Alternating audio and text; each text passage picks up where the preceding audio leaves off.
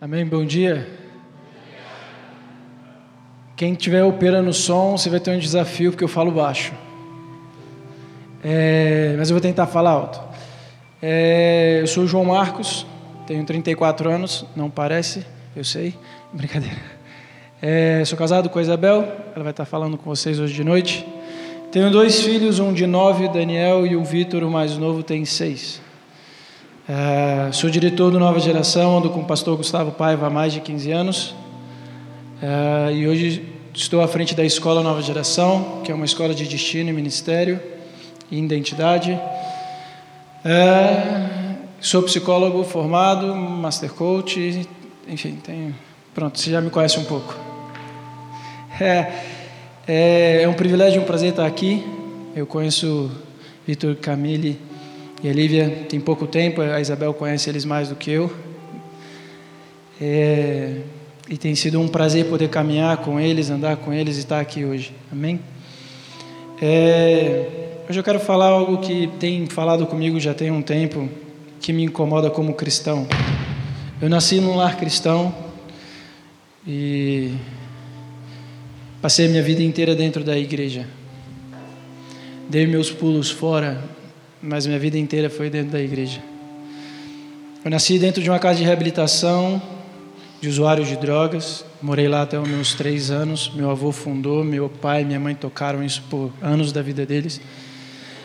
Então eu cresci dentro de uma igreja dentro de ação social e eu não consigo ver a igreja não impactando o mundo, não trazendo transformação para o lugar onde ela está. E, enfim, e hoje o que mais me incomoda como pessoa, como cristão, em uma jornada de 34 anos é que, por mais que eu estude, por mais que eu conheça da Bíblia, por mais que eu vá em eventos e eventos incríveis como Descend, enfim, conferências e, e etc., existe algo que ainda grita no mundo, que é toda a criação anseia, aguarda a manifestação dos filhos de Deus. Nós precisamos manifestar quem Deus é. E eu não sei se você entende o que é ser um cristão, mas deixa eu te dizer, não é fácil ser um cristão. Hoje está na moda, hoje ficou cool, mas teve uma época que andar com a Bíblia de braço do braço era tomar surra no meio da rua. A maioria de vocês aqui deve ter entre 18 e 25 anos, certo? Se eu fizer referência a algumas coisas que vocês não conhecem, é porque eu estou ficando velho mesmo. É... Mas o interessante é que hoje a gente a gente vai em eventos, a gente vê muita coisa, a gente fala da manifestação de Deus, a gente vê perna crescendo, cego enxergando muita coisa, e normalmente o que a gente está atrás é daquilo que Deus pode fazer. Hoje fez, fizeram um remake de Aladdin, talvez você tenha assistido. Deixa eu te dizer, Deus não é o gênio da lâmpada. Aquele cara que você esfrega com os seus dízimos, a sua oferta, vindo à igreja, indo no seu PG e falando assim: me dá o que eu quero, quando eu quiser. E a maioria dos cristãos que eu converso como pastor ou como psicólogo, enfim, Todos, sem exceção, têm uma dificuldade enorme de entender que Deus ele é provedor, mas Ele não vai ficar te dando tudo o que você quer, do jeito que você quer, na hora que você quer. E eu quero contar um testemunho meu muito rápido e aí eu vou entrar onde eu quero. Você já orou por alguém e alguém foi curado? Levanta a mão. Você já orou por alguém, entregou uma palavra de sabedoria ou de conhecimento e essa pessoa foi extremamente impactada por Deus? Amém. E quando isso não aconteceu, o que, que você fez? O que, que você pensou? Qual foi sua reação? Todo mundo aqui nasceu andando de bicicleta? Todo mundo aqui nasceu falando? A gente a gente vai passar por um processo de aprendizagem. A pergunta é o que a gente faz quando as, as coisas não acontecem exatamente como a gente quer. Eu perdi minha mãe, eu tinha 25 anos, estava 22 dias de completar 26 anos, e meu filho estava 34 dias de completar um ano. Eu vou encurtar muito a história. Eu orei pela minha mãe que ia ter o braço decepado, amputado. E eu falei, Deus, vão abrir, vão fechar, não vão achar nada. Abriram, fecharam, apesar de terem mostrado um monte de imagem com várias necroses no braço dela. Abriram, fecharam e falaram assim, cara, a gente não achou nada. Eu falei, amém. Minha mãe teve um extenso AVC. Qual é a diferença de eu orar por um braço e orar por um AVC? Zero. Minha mãe não foi curada. Minha mãe veio a falecer. E no dia que ela faleceu, eu entrei no necrotério, abri o saco, aquele saco que você vê em filme. Botei a mão no peito da minha mãe e eu entrei lá para orar para que ela ressuscitasse. A minha fé é a mesma. E na hora que eu botei a mão no peito da minha mãe, frio, duro, com a faca nos dentes, eu falei assim: eu vou chegar e vai acontecer. Porque até antes dela estar no hospital, quando eu pensava no falecimento da minha mãe, eu sempre a estragava orando, ela ressuscitando. Mas isso era no meu mundo imaginário. E quando eu botei a mão, eu entrei num lugar de paz. Deus falou: ela está comigo, ela está em paz. Então eu ajoelhei e agradeci a Deus. Os céus te respondem, mas a pergunta é: o que você faz quando o céu te faz uma pergunta? Qual é a sua resposta? E aí eu quero falar sobre uma coisa que eu tenho falado desde o ano passado, que é sobre o próximo. A gente sempre quer mostrar o céu de uma forma uau, poder, sinais, maravilhas, palavras de conhecimento, né? Vou levar meu amigo na igreja porque vai aquele pregador e ele tem uma palavra massa e ele né? eu vou levar para aquela profeta que vai falar a vida dele inteira e, e ele vai mudar. Só eu pensava isso. Ninguém aqui pensa isso. Mas a pergunta é: e cadê a minha responsabilidade e a sua responsabilidade? Quantos aqui se consideram cristãos? Levanta a mão.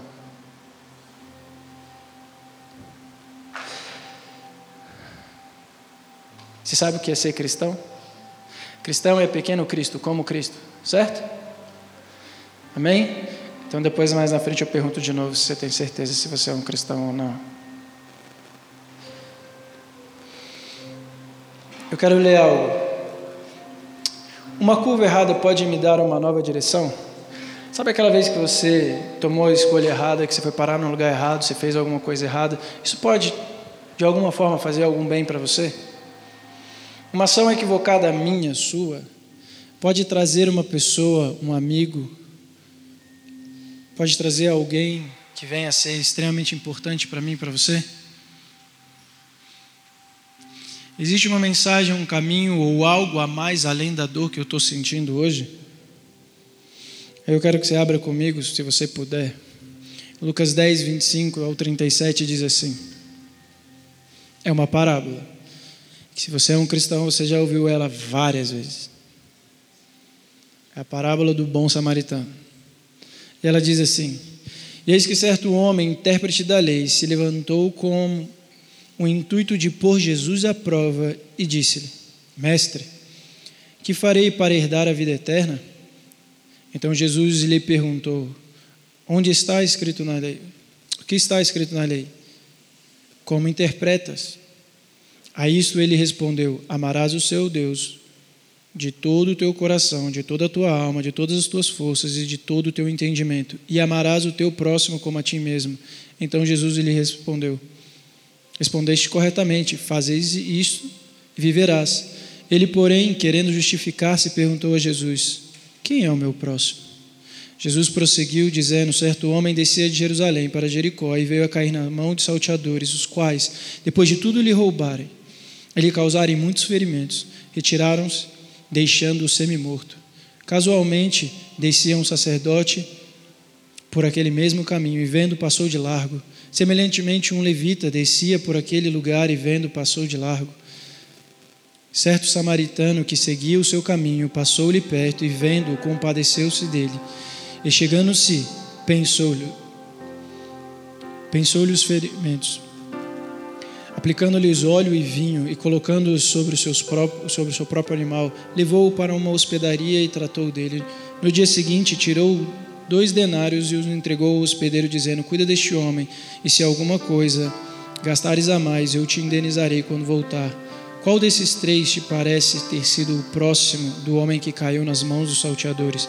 Respondeu-lhe o intérprete da lei, o que usou de misericórdia para com ele. Então lhe disse: Vá e procede tu de igual modo.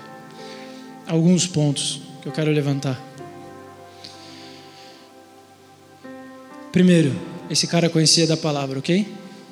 Ele era um intérprete da lei. Quanto você conhece da palavra? O quanto as pessoas estão falando aqui na frente? Ou o quanto você leu? O quanto você estudou? O quanto você tem se relacionado com Deus? Sabe, na escola, e como escola, a maioria dos alunos querem uma resposta pronta.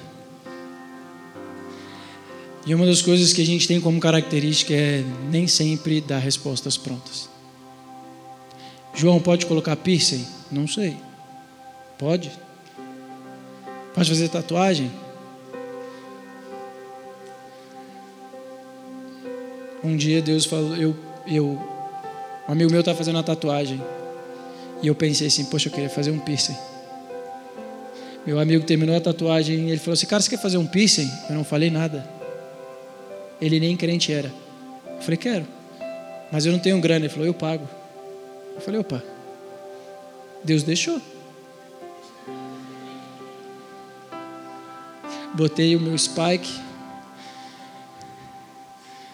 Todo feliz. Cheguei em Brasília dois meses depois. Nessa época eu morava sozinho no Rio de Janeiro. Eu fazia faculdade federal no Rio.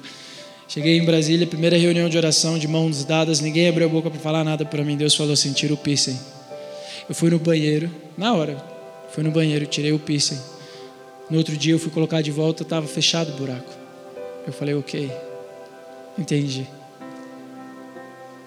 Qual é o nível de relacionamento que você tem com Deus? O que Ele está dizendo para você? Como são as coisas? Que... Como você conhece de fato Deus? Por meio de intérpretes da lei?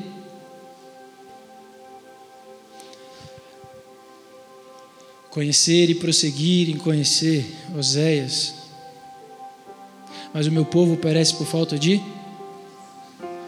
Mas é difícil se debruçar aqui, é difícil se debruçar de joelho, colocar a face junto ao pó e falar assim: Deus, eu quero te conhecer. Quem você é. Quem você é. Ter relacionamento é difícil, não é? Quem tem namorado, quem é casado, então sabe mais ainda. Não é fácil se relacionar. Olha, o seu relacionamento dentro de casa não é fácil, exige muito. E quando você está disposto a se, se relacionar, conhecer Deus, a se deixar ser conhecido por Ele.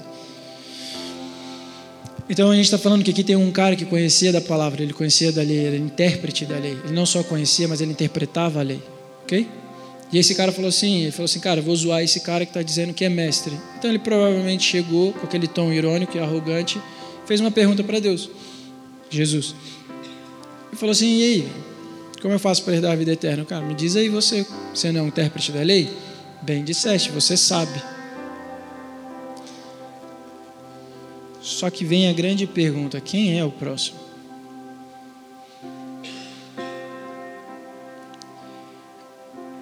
E nessa,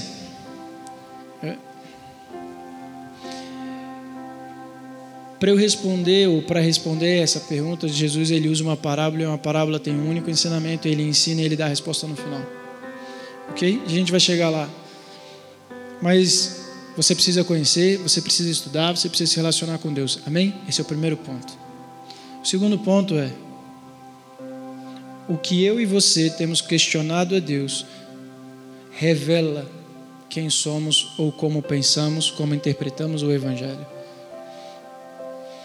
Se você questiona Deus perguntando, se questiona, você questiona Deus, tipo, Deus, por que eu não posso realmente fazer sexo antes do casamento? Isso diz respeito a você. Deus, por que eu não posso, ou por que eu devo fazer isso ou aquilo? As suas perguntas que você direciona a Deus normalmente dizem respeito ao seu desconforto pessoal.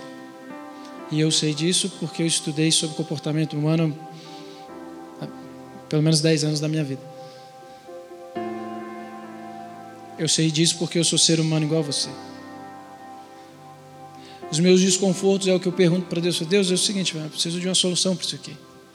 Deus me explica isso aqui. O problema é que quando a gente faz algumas perguntas, a gente tem que tomar cuidado se elas são perguntas de fuga, de justificativa, onde eu quero fugir de uma responsabilidade ou onde eu quero justificar o meu erro, para uma pergunta de conhecimento, onde eu quero conhecer quem está do outro lado. Eu, como, na minha profissão, ou seja como pastor, eu sento com pessoas e eles me contam histórias. E eu já ouvi todo tipo de história que você imaginar.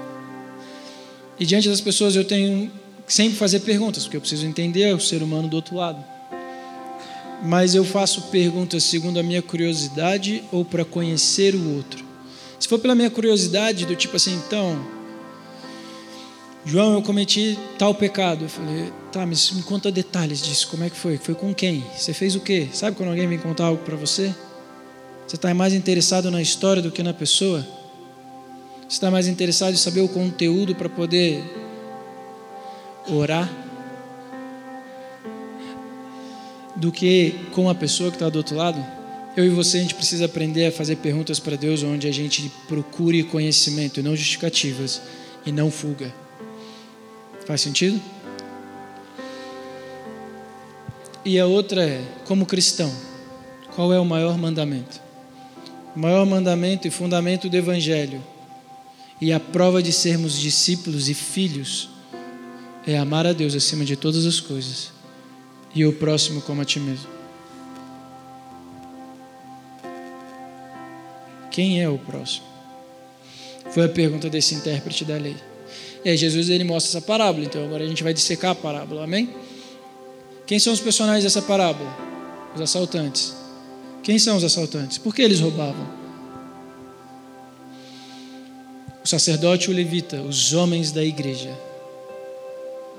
os modelos e referências, os homens que a gente espera que tenham uma conduta correta. E o samaritano, que era a escória da época, inimigo de um judeu, inclusive na época podia ser usado como xingamento.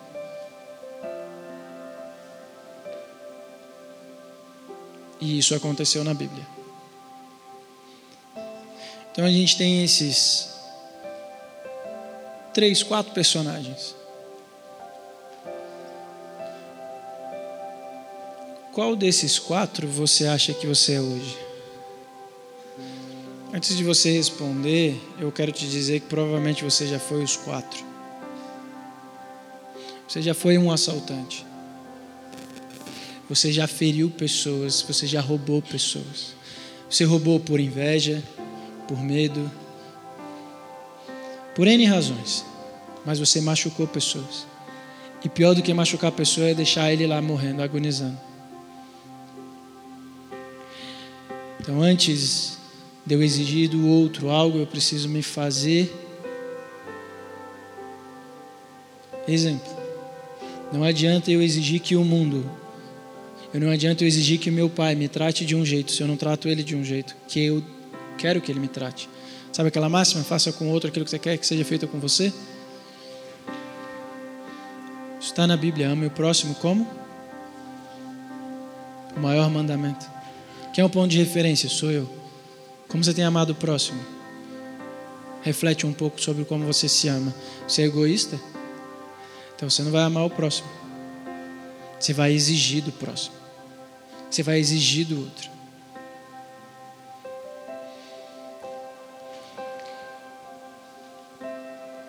Provavelmente você já foi um sacerdote, um levita, um homem que as pessoas sabem que você é um cristão, ou que você professa a fé cristã. E eles esperavam de você um comportamento, mas você passou longe de ser um bom representante do Evangelho. Passou longe de viver como deveria viver. Passou longe de demonstrar ao mundo o que é ser um filho, porque o mundo anseia espera com desejo a manifestação dos filhos de Deus. E você, mais uma vez, como eu e você, já fizemos, deu o exemplo errado. E aí passou aquela pessoa que você. E você já foi também essa pessoa. Que se menos espera. Um dia você foi a pessoa que menos se espera na vida de alguém. E um dia você recebeu a visita de alguém que você menos esperava. O legal de Jesus é que ele, ele realmente né, tá à frente. Então ele mostrou para todo mundo da época e principalmente para um intérprete da lei, que provavelmente era alguém instruído, tinha recursos, uma série de coisas que o herói pode vir dos lugares menos convencionais, que a gente menos espera. E sabe, às vezes a gente está esperando uma resposta daqui e a resposta está do seu lado, está atrás de você, está na sua frente. Talvez você seja a resposta. Meu pai saiu de casa, eu tinha três anos de idade. Eu cresci eu e minha mãe, minha vida inteira. Então, quando minha mãe morreu, eu tinha. Tudo estava começando na minha vida. Foi ruim.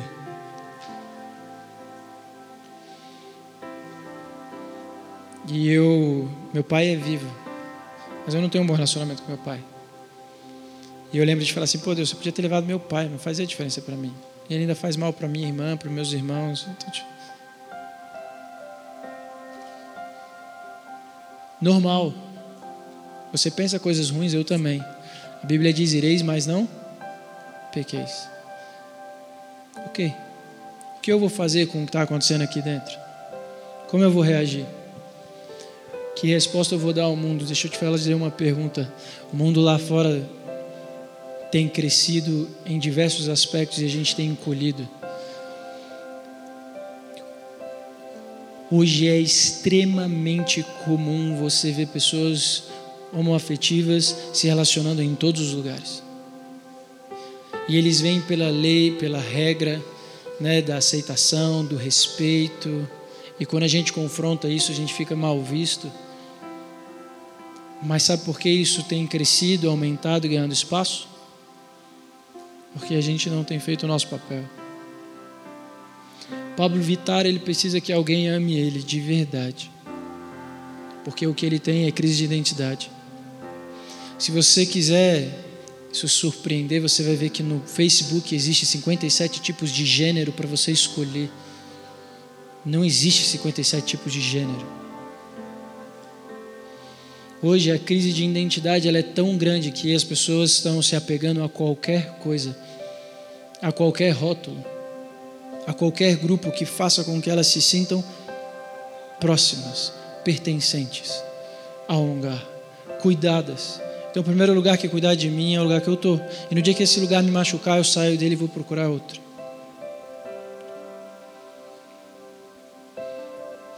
Qual é o meu papel e o seu papel como igreja? Fazer a diferença. É amar o próximo como? É difícil, né? Como eu vou amar um estranho que eu nunca vi se eu não consigo amar nem às vezes a minha mãe, o meu irmão, o meu pai, o meu amigo que eu tinha aqui, ó, que era unha e carne, ninguém me via separado e hoje a gente brigou por uma desavença e hoje eu só quero ver ele morto. Longe de mim. E eu não preciso falar de gente de que você conhece fora da igreja, mas dentro da igreja. Como a gente quer mudar o mundo se a gente não consegue arrumar a nossa casa? Como a gente vai no descendo, grita de por avivamento e reforma se a gente não consegue avivar e reformar essa casa? Eu estava conversando com um amigo de ministério, de outro ministério de caminhada ontem, e a gente estava falando um pouco sobre isso.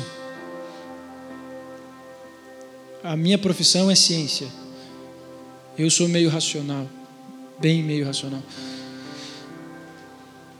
Então, quando eu olho para algumas coisas, eu não olho só na perspectiva do que eu sinto, mas de uma forma mais concreta. E eu não sou ingênuo de achar que a igreja ela é perfeita, que as pessoas que estão dentro da igreja elas são perfeitas, porque eu não sou, você não é, beleza. E a Bíblia deixa de Gênesis e Apocalipse o exemplo de homens que provam que Jesus não estava preocupado, Deus não estava preocupado com homens perfeitos, mas com homens e mulheres que se entregavam a Ele, que assumiam as suas imperfeições. Ei, me dá o seu braço. Não, não, não, eu quero um mirrado. Ei, eu sou um homem de impuros lábios. Então ele veio, o anjo pegou e tocou na barriga dele. Não, ele tocou nos lábios dele.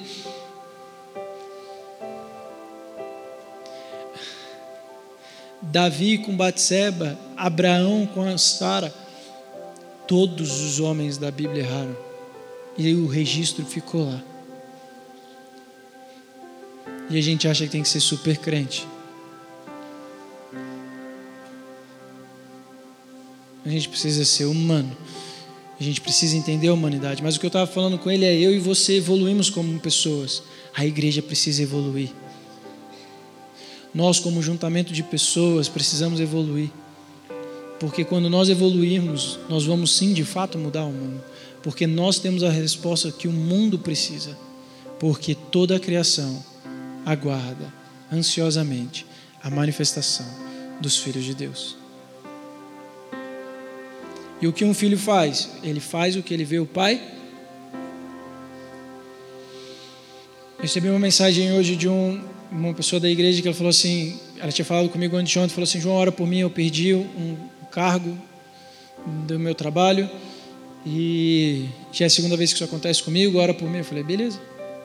Aí hoje ele mandou uma mensagem, eu não estou, a gente não estava em Brasília ontem, e teve o culto, minha irmã levou meus filhos para o culto e teve a sala sobrenatural, e ele falou assim, cara, eu estava lá deitado, e o seu filho Vitinho, que é o meu mais novo de seis anos, perguntou assim, posso orar por você? Ele falou, pode.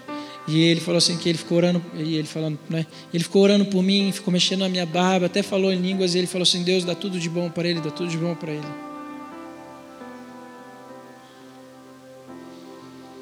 O Daniel, meu filho mais velho, de nove anos, quando ele tinha sete, ele já dava palavras específicas, bem específicas, em cima do púlpito. O que é isso? O que os meus filhos fazem com 5, 7 anos, eu levei mais de 20 para fazer.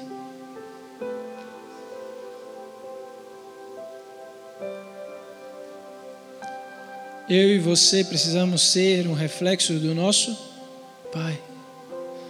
E o meu Pai, deixa eu te dizer, não sou eu que estou aqui, não é o pastor que está aqui, é o seu relacionamento com Deus.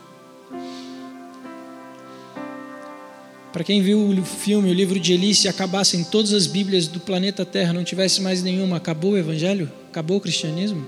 Deus não fala mais? A gente tem um privilégio de pegar essa Bíblia, esse livro, e ter um ajuntamento de informações, de revelações daquilo que Deus é e sempre será. Sempre será. Se precisarmos, nós vamos escrever a Bíblia de novo. Aqui estão os novos Daniéis, Ruths, Estés, Pedro, Paulo. Somos nós que estamos continuando escrevendo a história. O Evangelho continua. Não parou há dois mil anos atrás. Então, de novo, quem é o meu próximo?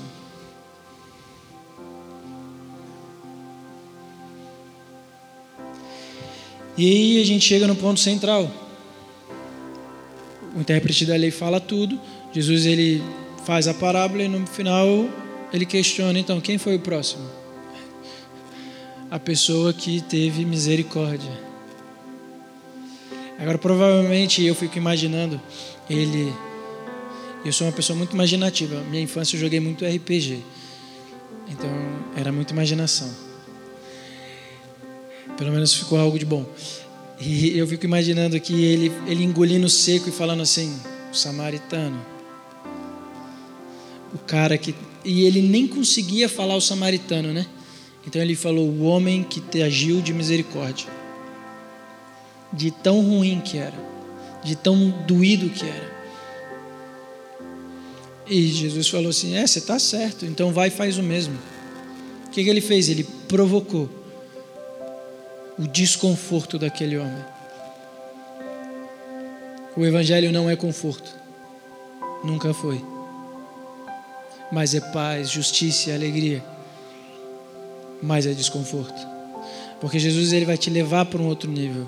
Ele vai levar a sua casa para outro lugar. E para isso você vai ter que ser esticado. Esticar dói. Meu filho direto, ele fala assim: pai, estou com dor na perna. Pai, estou com dor na perna. E é dor de crescimento.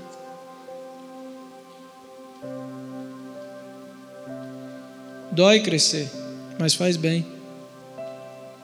Se você não crescer, você não vai poder dirigir, você não vai poder casar.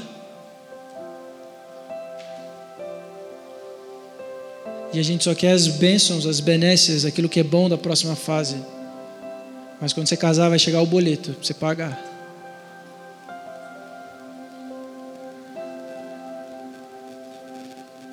Quando você dirigir, vai chegar a conta da gasolina que você vai pôr no carro.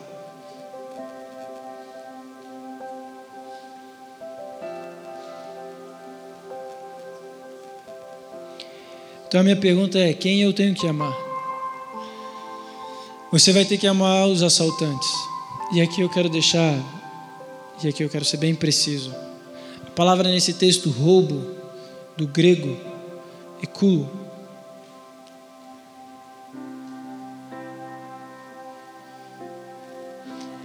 É uma palavra que aparece três vezes na Bíblia. Em todos os evangelhos, quando fala dessa passagem, quando Jesus estava para ser crucificado, quando Paulo fala das nossas novas vestimentas. Só.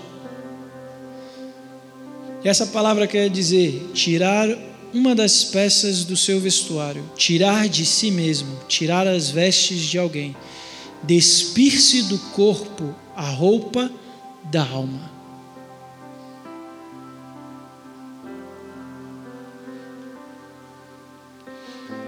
Eu não sei você, mas eu, eu questiono muito, não por dúvida, mas porque eu quero entender, eu quero conhecer. Por que, que a gente estava nu no, no Éden e quando a gente então, Adão e Eva consomem o fruto, eles se veem nu e antes eles não se viam nu. Por que, que hoje a gente só anda vestido?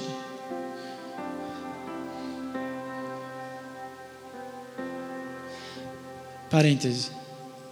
Se Deus foi quem fez Adão, Adão tinha umbigo? Brincadeira.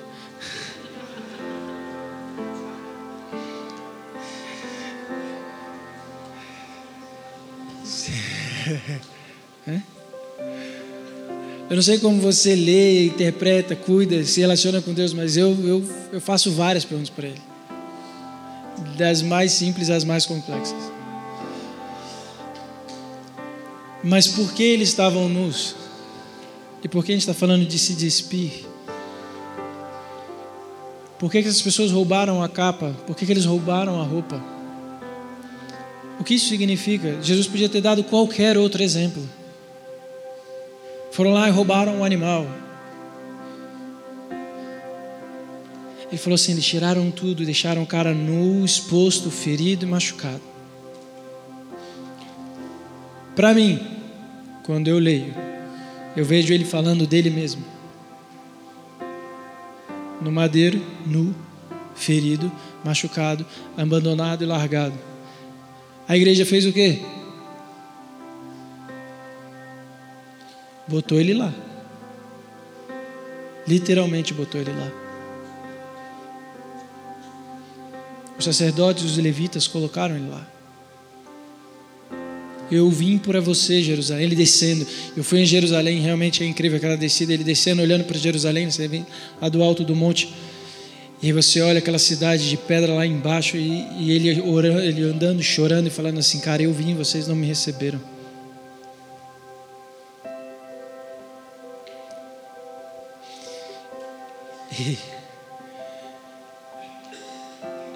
Então aquele cara nu, despido, todo ferido, semi-morto, é alguém que inspira cuidados. E aqui eu quero te dizer: a igreja talvez faça isso com você. A igreja vai te roubar. Vai roubar seu tempo, sua juventude. Várias coisas de você. E ainda vai te largar lá. E ainda vai dizer que a culpa é sua. Eu já vi isso várias vezes. Eu já estive nesse lugar algumas vezes. Como eu olho para quem está acima de mim para o sacerdote e para o levita. Eu, João. Com um olhar de misericórdia, porque eu preciso perdoar 70 vezes 7. eu olho para eles com o mesmo olhar que eu olho para o meu filho e falar assim: caramba, ele está aprendendo. Ele pode ter muito para me ensinar em alguma coisa, mas tem alguma coisa que ele precisa aprender.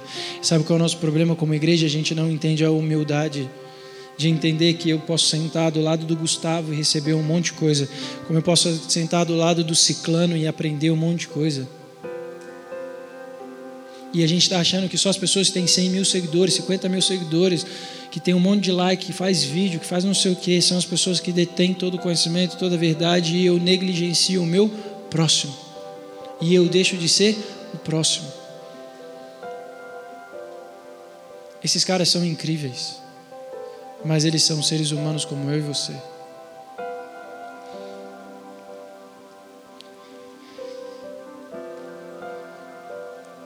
E aqui eu tenho o levita e o sacerdote. E como eu disse, eu e você já estivemos nesse papel. Então, como eu amo esses caras, como eu vou amar? Amar o perdido, o quebrado, o fragilizado, de uma certa forma é até fácil, desde que não envolva muito esforço, né? Quando envolve eu abrir a casa, quando envolve eu sair do meu conforto e ir atrás de um perdido, é, talvez nem tanto. Então, assim, a porta da igreja está aberta. Se você quiser, você vem. Mas eu não vou lá fora atrás de você. Peraí, Jesus não falou que deixou 99 para ir atrás de uma, a gente não canta isso? Sabe por que o louvor e a adoração é tão incrível? Porque a gente fala numa só voz, com uma só verdade, para uma única pessoa. Quando a gente sai do louvor, a gente começa cada um com seus pensamentos, as suas ideias, os seus. E a gente começa a se fragmentar. Sabe por que o louvor liberta? E quando você está naquele lugar, mesmo que você não ouça nada nem ninguém, mas você entra na presença de Deus, ele toca lá na sua ferida, você começa a chorar sozinho. Ele te confronta, ele, ele põe o pé na sua. Ele entra de carrinho em você e você não acha ruim. Você se prostra no chão e fala assim: obrigado pelo carrinho que você me deu.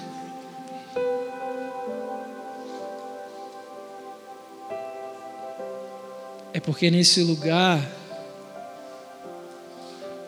eu estou me relacionando. Porque a palavra diz que eu não sou transformado porque eu leio a Bíblia, porque frequento a igreja, porque eu uso a roupa legal da época. Está dizendo que eu sou transformado porque eu contemplo face a face. E como Paulo diz, um, hoje tu me conheces plenamente, mas um dia lhe conhecerei plenamente quando você me conhece. Veja hoje através de espelhos, mas um dia eu vou te conhecer plenamente como você me conhece. Mas enquanto esse dia não chega, o que eu faço? Me prostro e vejo Ele face a face, porque vejo a face dele, sou transformado. De glória em glória. E eu não estou falando de perfeição. Eu não estou falando de ausência de erro. Porque um dia você vai ser o samaritano. Um dia você vai ser o roubado. Um dia talvez você seja o sacerdote, o levita que possamos ser sempre o bom samaritano, mas que eu possa entender que, do mesmo jeito que eu vou sofrer vou estar em papéis diferentes, eu preciso amar o próximo como a mim. Quando eu olho para o meu filho e vejo ele crescendo, eu sei que meu papel é educar ele, é ensinar ele, dar trabalho. Todos os dias, em todas as refeições, manhã, almoço e janta, eu falo: senta direito, senta direito, senta direito. Tem pelo menos uns dois anos que eu falo isso. Dá trabalho. Mas se eu olho para ele como uma criança que está aprendendo, é diferente quando eu olho para alguém e não olho como uma criança ou como alguém que precisa aprender. E a humildade está nisso. A humildade é descer no nível. A altivez é eu achar que eu estou acima do nível. Só que Deus ele derruba o altivo e exalta o humilde. Ter a sua pastora orando por mim, ajoelhando, orando pelos meus pés, para mim é honra. Isso é humildade. Ela tem estrada, estrada, estrada, estrada. E a gente muitas vezes não consegue reconhecer o legado do outro. E a gente destrói o outro porque o que eu sei é melhor e é mais certo. Sai da frente. De novo, quem é o próximo? Eu preciso amar o próximo como? Se você faz desse jeito, deixa eu te dizer, vai acontecer com você igual. Porque com a medida que julga é a medida que vai ser. A gente conhece a Bíblia, mas a gente não pratica ela na verdade. Porque a gente ainda é egoísta. Porque a gente ainda está olhando para as coisas que nós temos, possuímos e para aquilo que vamos perder. Mas deixa eu te falar, Jesus foi que falou assim: ó, quem procura encontrar a sua vida, perder lá, mas aquele que perder por amor de mim, encontrar lá. Então perde, entrega tudo.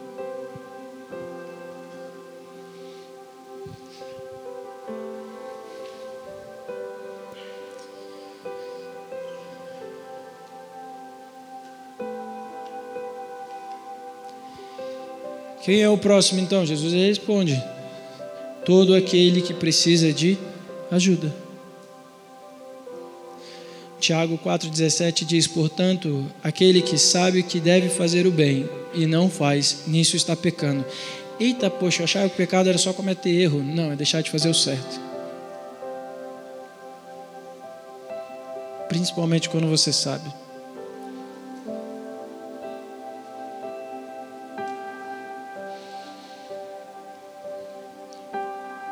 E aí Jesus, ele mais uma vez, ele transforma a humanidade, divide ela em antes e depois. Só nesse texto que é usado dentro e fora da faculdade, dentro dos templos e dentro da academia, é o exemplo que mostra Jesus falando assim: "Ei, eu preciso cuidar daqueles que não têm. Ei, a omissão de socorro é um erro. Ei, se você atropelar alguém e não socorrer, você pode ir preso.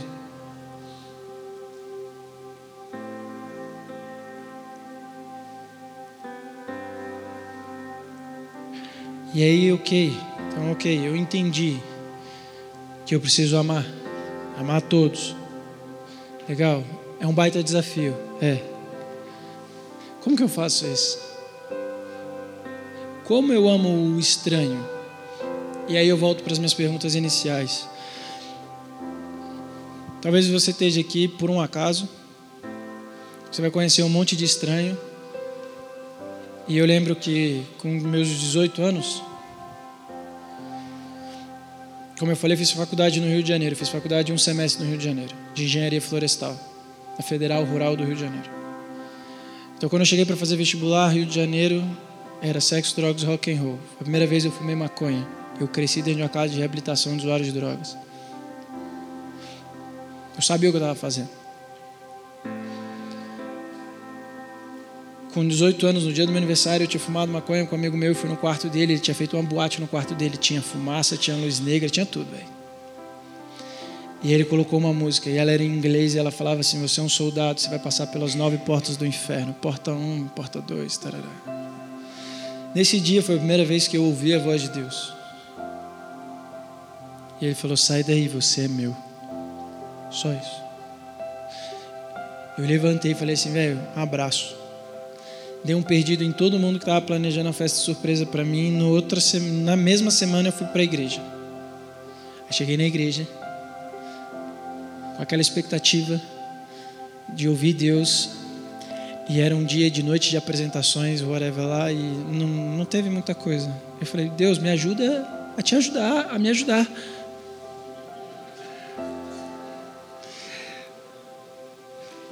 Ia ter um acampamento, e eu fui para um acampamento, um retiro.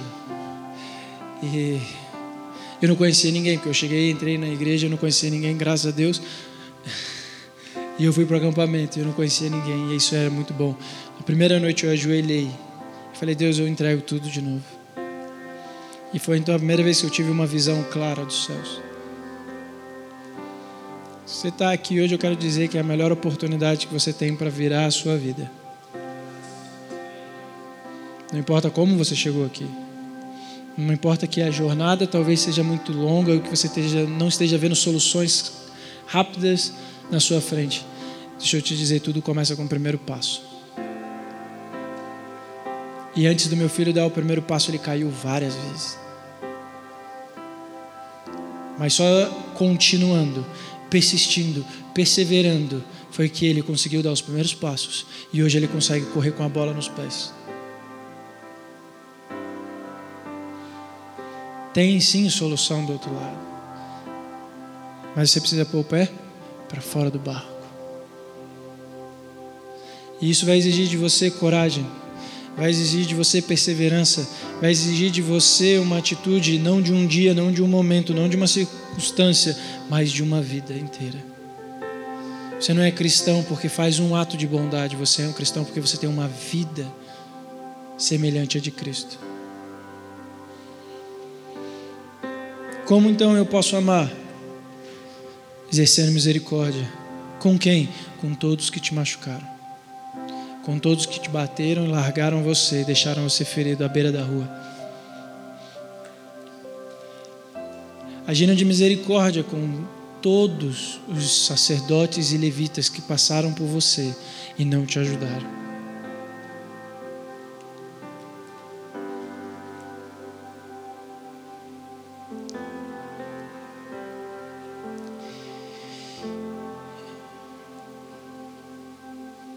Misericórdia do grego leos, bondade, boa vontade ao miserável e ao aflito associado ao desejo de ajudar.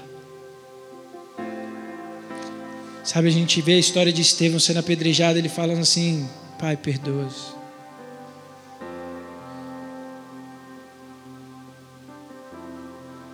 Aí você vê Jesus na cruz falando assim: Pai, perdoa-os.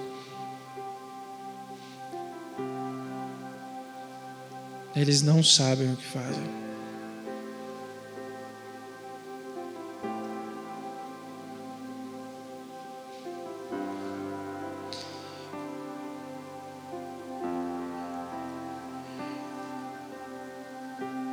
depois de Jesus ter feito a ceia, Judas ter traído ele, ter saído, Jesus vem e fala assim, em João 13: Novo mandamento vos dou, que vos ameis uns aos outros, assim como eu vos amei, que também vos ameis uns aos outros. Nisto conhecerão todos que sois meus discípulos, se tiverdes amor uns aos outros. Ser cristão, pequeno Cristo, como Cristo, discípulo de Cristo, quer dizer que você precisa provar ao mundo que você ama os outros como Ele amou os outros. O próximo. Do contrário, somos um ajuntamento de pessoas vivendo coisas bem legais, falando no nome de Cristo, mas ainda não representamos Ele como deveríamos representar. E é por isso que o Pablo Vittar está lá onde está, a Anitta está onde está, e várias outras pessoas estão onde estão. Esses são famosos e os desconhecidos. Aonde nós estamos. O judeu, quando ele aprende finanças, ele aprende a dividir tudo que ele ganha em cinco potes: dízimo, oferta, 10%, 10%. Para o próximo, 10% para investimentos, 20%. Viva mensalmente, diariamente, com os outros 50% sobraram. Por caráter e cultura, se ensina uma criança que ela deve sempre guardar recurso para o próximo.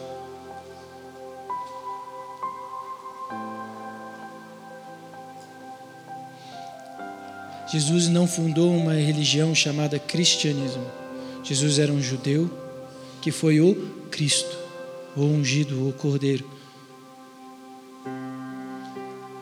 Eu e você precisamos olhar para Ele e aprender com Ele a fazer a mesma coisa, amar o próximo como a mim mesmo. Se está te doendo, alguém te machucou, se está te doendo, que te bateram, arrancaram tudo, te deixaram lá, não faça com o outro, não continue isso, não prolifere isso. Um dia minha esposa recebeu uma ligação de um pai de uma colega de classe do meu filho. E ele esculhambou ela em vários níveis. E reclamou, enfim, estava lá brigando que o meu, ele viu o meu filho chutar a filha dele. Até aí ele tem toda a razão de estar bravo. E aí, depois de horas e horas de discussão, e aí eu finalmente consegui pegar o telefone e falar com ele. E ele veio, né, falando que estava em defesa da filha, que estava certo, tarará, tarará. Eu falei, ótimo, você tem razão. Eu já conversei com meu filho.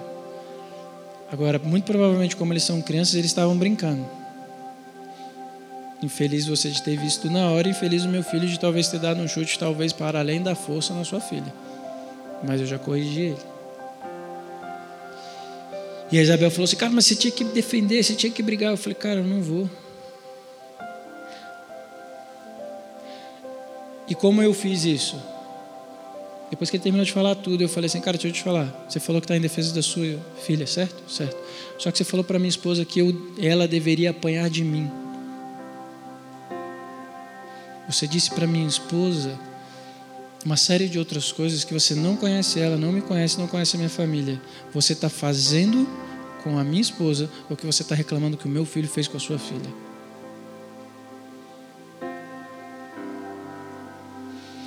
Muitas vezes a gente, no senso de justiça, a gente quer sacar a espada, ei, guarda a espada, Pedro, porque por ela se viverá, por ela morrerá.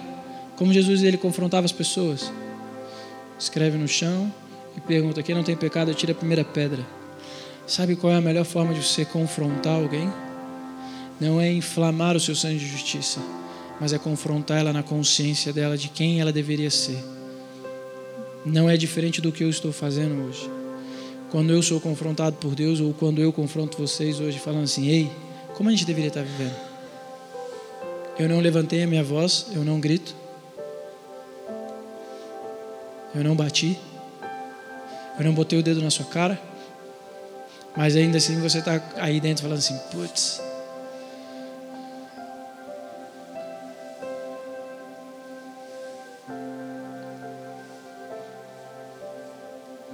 Hoje o que o mundo precisa é conhecer o amor. Pare por uma pessoa. Só uma pessoa. Se você passar 2020 parando por uma pessoa, 2020 inteiro, se hoje tem 120, 130 pessoas aqui, 100 pessoas aqui, uma pessoa que você cuidar durante um ano inteiro, você acha que vai acontecer que o que ano que vem?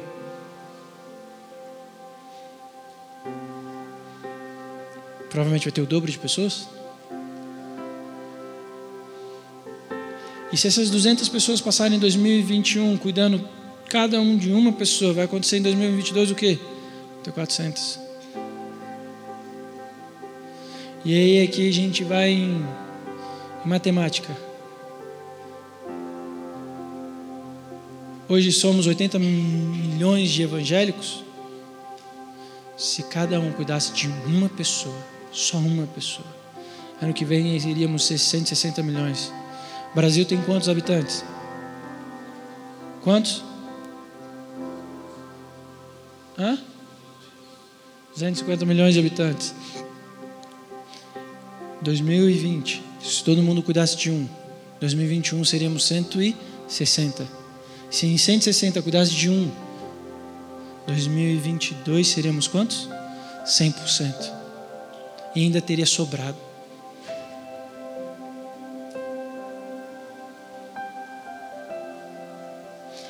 Toda a criação aguarda ansiosamente pela manifestação dos filhos de Deus. Hoje eu e você somos filhos. Filhos que ao longo da jornada vamos errar. E que clamamos e pedimos pela misericórdia de Deus. Mas quando o irmão do lado também errar, que a gente dê a ele a misericórdia, porque assim ele nos ensinou a orar. Não foi? Perdoa as nossas ofensas como nós temos perdoado aqueles que nos têm. A gente vê o tempo todo. Ele disse a mesma coisa várias, várias vezes de formas diferentes. A máxima do Evangelho é a gente demonstrar amor. Amor por quem? Por quem eu gosto? Não. Também. Desculpa. Também. Mas amor, e é, e é muito bom quando você lê isso. O amor não é só para quem eu gosto, porque até os ímpios fazem. Não é só para quem me faz bem, porque até os ímpios fazem. Que glória tem nisso? Mas é para aqueles que me machucam. É quando, e nesse texto Deus fala, Jesus fala assim: Ei, se te roubarem uma, uma capa, te dá a túnica. Se te baterem na face, dá a outra.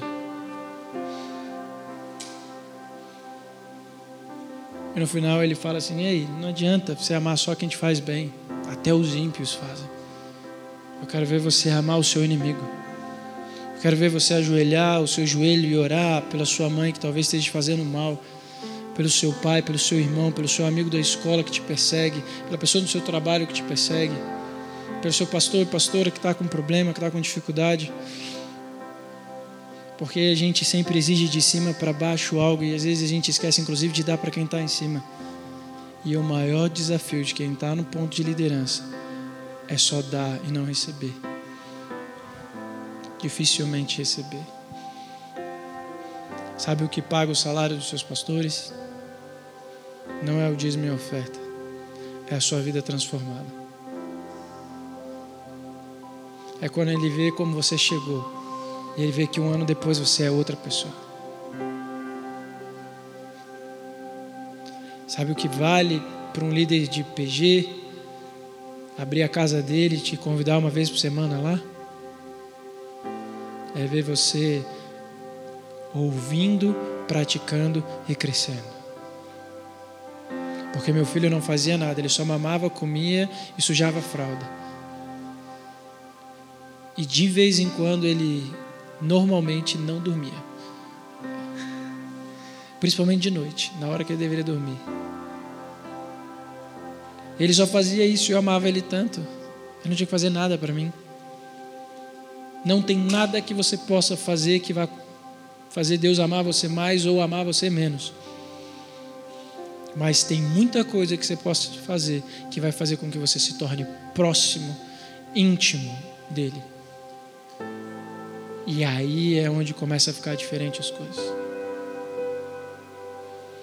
Sem música, sem nada, se eu levantar a minha mão e só falar assim, Deus, eu direcionar todo o meu ser para Ele, eu sinto um vórtex na minha mão. Eu sinto um mundo espiritual se movendo. Eu andando na conferência com o radinho, de repente Deus fala assim: para, eu olho e eu oro por alguém. Não é porque eu estou agitado. E não é porque. É só porque eu resolvi andar mais com Ele. Eu estar dirigindo o carro, ele fala assim: velho, tá o caminho, tá bom. Melhor GPS que tem é o Espírito Santo. Deus, aquela vaga lá na frente. Você chega, um som de vaga. Eu não sei qual é o seu relacionamento com Deus, é só quando você tem um problema e fala assim: ei, resolve meu problema aí, gênio.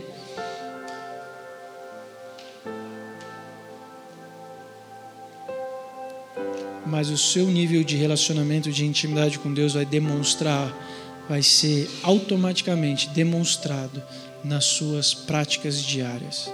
Porque assim como pensa minha alma que sou, sou. Se você pensa que você é largado, rejeitado, esquecido, todas as mazelas que talvez você pense a seu respeito, de fato você é. Mas se você entende que você é filho, filho amado, ainda que você não tenha todas as coisas, mas se você está num processo, as coisas vão começar a mudar. A ciência hoje está comprovando que a Bíblia sempre disse: dê graça em todo o tempo, seja grato por tudo. E a ciência hoje está dizendo assim: o que a gratidão faz com o cérebro, com o seu corpo, o que isso faz bem, o quanto a falta de perdão faz mal.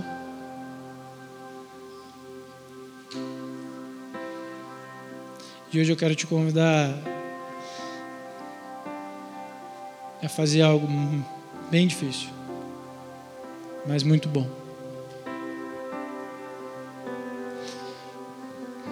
Hoje eu quero te convidar a perdoar todas as pessoas que te assaltaram. Hoje eu quero te convidar a ter misericórdia de todos aqueles que passaram de largo de você, quando você estava ferido, machucado. Hoje eu quero te convidar a olhar para a pessoa da sua direita, da sua esquerda, da sua frente, atrás de você como uma pessoa tão importante quanto um irmão. Porque todas as pessoas da sua vida, todas, sem exceção, tirando seu pai e sua mãe, são estranhos, foram estranhos. Se hoje você senta do lado de um amigo, ele um dia era um estranho. Se hoje você está casado com alguém, dividindo sabonete com alguém, um dia essa pessoa foi um estranho. Como essa pessoa saiu de estranho para alguém tão próximo e tão íntimo?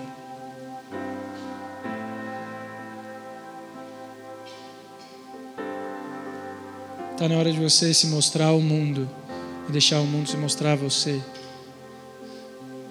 Está na hora da gente de fato entrar e influenciar o mundo, sermos avivalistas e reformadores, não de discurso, não só de encher estádio, mas de prática diária.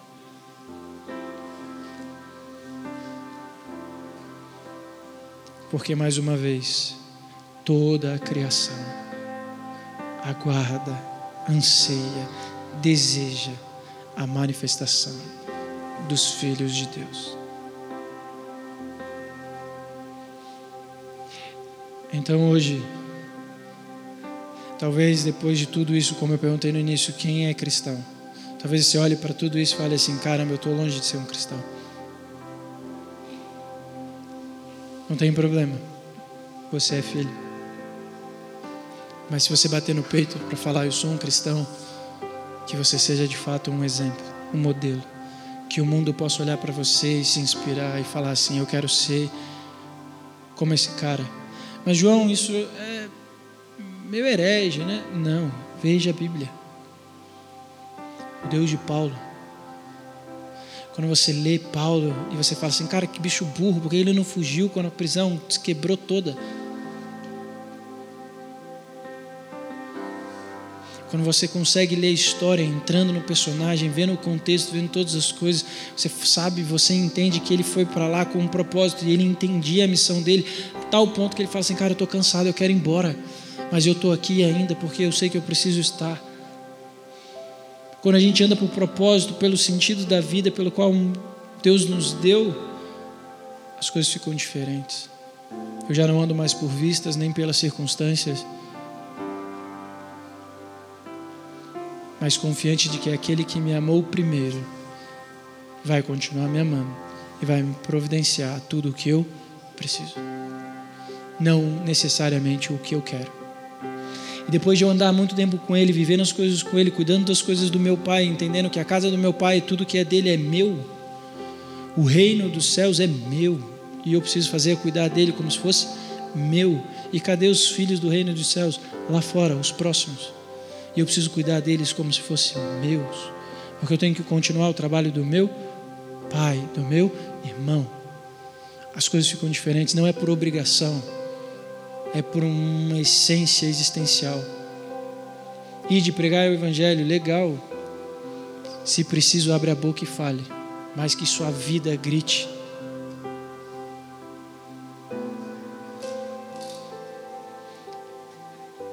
Que sua vida grite o amor a Deus acima de todas as coisas e o amor ao próximo como a ti mesmo. Então hoje eu quero te convidar a você ficar à vontade do jeito que você quiser.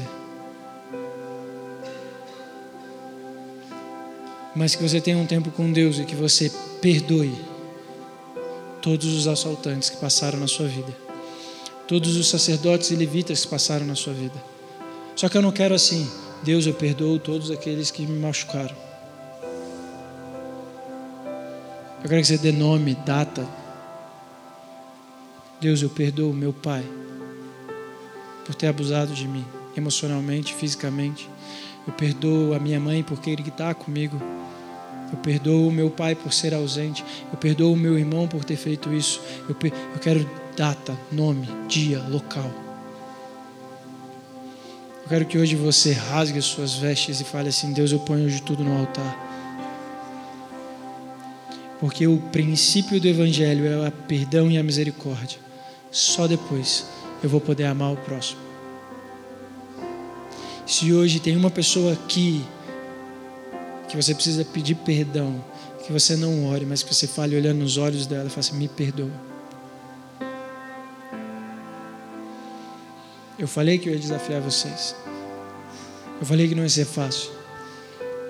Mas deixa eu te falar. sua vida vai mudar.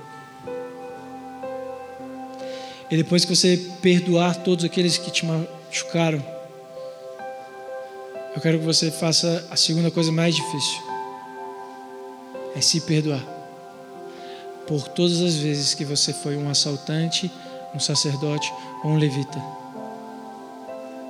Deus me perdoa. E eu me perdoo por ter machucado a minha mãe assim, por ter falado a ela assim, por ter sido rebelde. E aí, quando você chegar em casa e encontrar essas pessoas, você peça perdão para elas. Mas, João, eles vão me ridicularizar e eu. Tudo bem. O importante é o que você está fazendo, não a resposta que eles vão dar. O importante é o que isso significa para você. E aí eu vou deixar um testemunho para te incentivar. Como eu falei, eu, meu pai saiu de casa, eu tinha três anos, eu tive uma vida, uma relação muito difícil com meu pai. Com 19 anos eu sentei, falei, pai, eu quero conversar com você. Eu via ele uma vez por ano, quando eu ia a Salvador. E eu passei uma viagem de 15 a 20 dias falando: Eu quero conversar com você, eu quero conversar com você, eu quero conversar com você. E ele nunca tinha tempo para conversar comigo.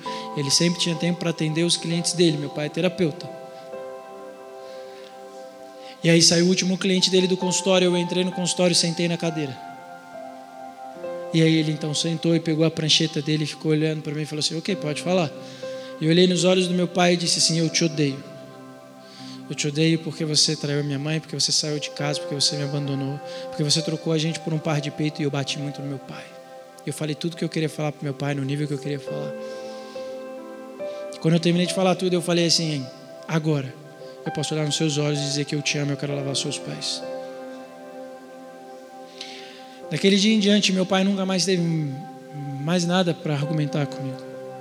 Ele não tinha o que falar para mim. Ele chorou e quando eu terminei de lavar os pés dele, ele pediu para lavar os meus.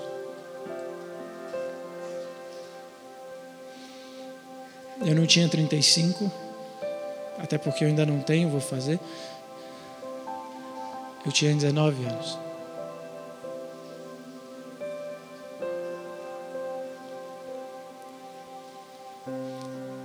E esse dia mudou a minha vida. Porque Pouco antes eu recebi uma oração de uma pessoa que disse: João, Deus me disse que Ele vai curar você da sua doença incurável, porque Ele é seu remédio. Eu nasci, desenvolvi aos oito anos de idade uma doença chamada hepatite autoimune, onde meus anticorpos agridem o meu fígado e eu tenho uma doença semelhante, é como se eu tivesse hepatite, mas não tem. Eu tomei corticóide da minha infância inteira, até meus vinte e tantos anos. Era para eu ser baixinho, careca, gordo. Já estou bem mais macro.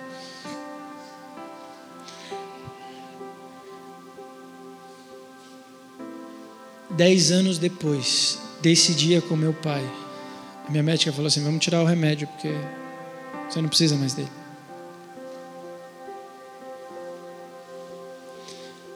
Segundo algumas, segundo, uma, segundo a medicina oriental, problemas de fígados têm a ver com paternidade. Eu não estou dizendo que é isso. Estou dizendo que quando eu olho, a minha raiva, o meu ódio pelo meu pai me destruiu. E no dia que eu soltei, as coisas mudaram para mim.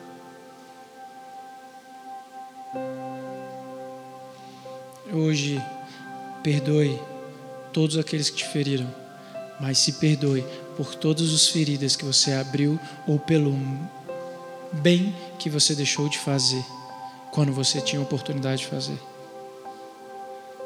E quando você voltar para a realidade do mundo lá fora, que você pratique isso todos os dias da sua vida, porque nisso o mundo conhecerá que você é filho de Deus, discípulo de Deus. E aí sim eles vão poder te chamar de cristão. E você vai poder carregar esse título de ser um pequeno Cristo.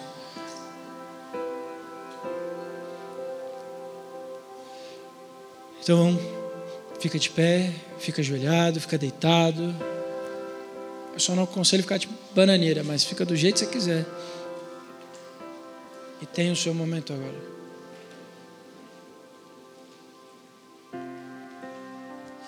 E de novo, se tem alguém aqui, nesse lugar, que você precisa conversar diretamente com essa pessoa, converse. Esqueça a música, esqueça o mundo lá fora. Foque em você. Amém.